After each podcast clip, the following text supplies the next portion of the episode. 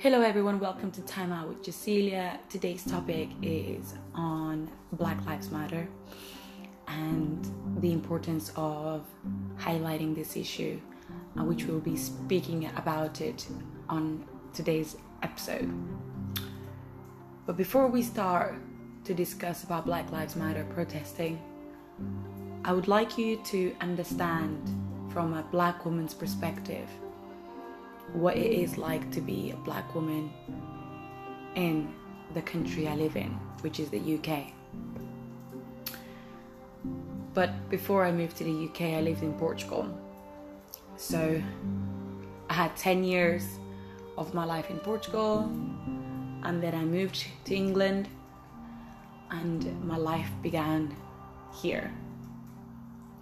When I was a child, I never really accepted myself as how I look. I thought that the Caucasian skin, blonde eyes, blue hair was the most beautiful kind of creature to exist. And when I looked at myself in the mirror, I thought I had a long way to go to look as beautiful as a Westerner. My name is Jacilia Balde, and this is my story. What has prompted me to speak to you about this topic has definitely been the death of black citizens in USA due to police brutality. It is well known that in the past few weeks, a second pandemic has emerged the Black Lives Matter protest. What makes me feel so sick to my stomach is that we are in 2020 and yet black people are continuously facing discrimination in all walks of life. Whether it is looking for work, being sat in public transport, as a doctor suffering racism from a patient who will refuse to receive treatment because they are black, or a white man obsessing over the idea of meeting a black woman for pure fantasy and then no longer speaking to them. I used to say I never experienced racism as life in the UK was great for me. Well, that's not true. I have experienced it, and it was at least out of the four or five things I mentioned above. I am 26 years old. I shaved my hair earlier in the year because I was tired of the European standards, which was expected from black women to get a job, straight hair, and no afro. I was tired of thinking that no one would like my afro, the kinkiness, and the incredibly curly hair. And partly it was to do with insecurity, but guess what? That was thanks to the media. And yes, I do blame them. The media has power to influence people from all walks of life. And the one that the one thing I have been taught is that the lighter your skin, the better human you are. But that is absolutely not true.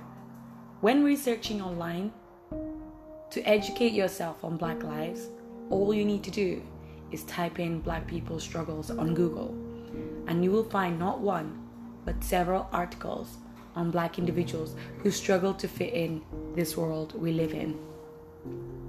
With the emerging of the 21st century, now that we know that African Americans have experienced just political, economical, um, urban community migration, pop, even elite formation, the, the type of knowledge that we have today is not close to what our ancestors have experienced.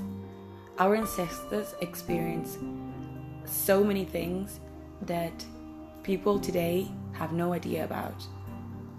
Black history is not educated in most schools. In Britain, you have heard about slavery, but you don't really hear the gruesome details that black citizens have faced.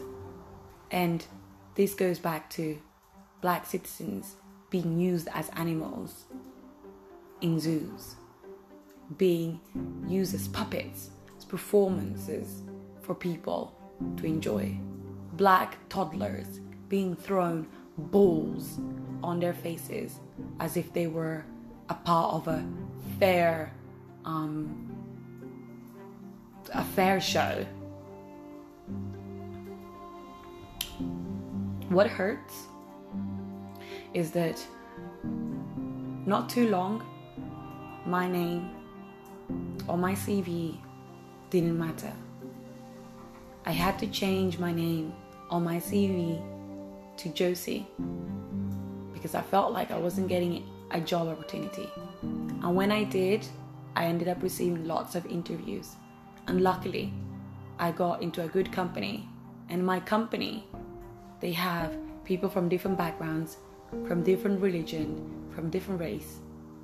And you don't really experience the thought that you would be discrimina- uh, discriminated. However, it took me a long time to be able to find a job that was good for me. I am grateful to say that I am currently a case manager at a law firm. However, I believe that there are so many people out there that do not have the opportunity that I was able to get. And today I sit with you and I speak from my heart on this first episode on season two how much I can connect with you. The struggles that my people, our people have faced. We are all one. We are all one race. We all suffer. We all grieve. We all bleed.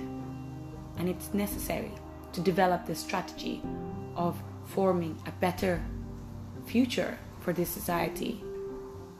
The black struggle is unreal. When you type in on Google, the amount of articles that come up when you just type in black people struggles is insane. You get struggles for black community, views of racial inequality in America, black history milestones, black history facts and people. And it's so sad to hear that slavery took place for a very long time. Slavery took place for a very long time. Black people were whipped, were forced to work long hours in hot weather picking cotton. And for me, I can only say thank you for my ancestors to, for fighting, for fighting and not giving up.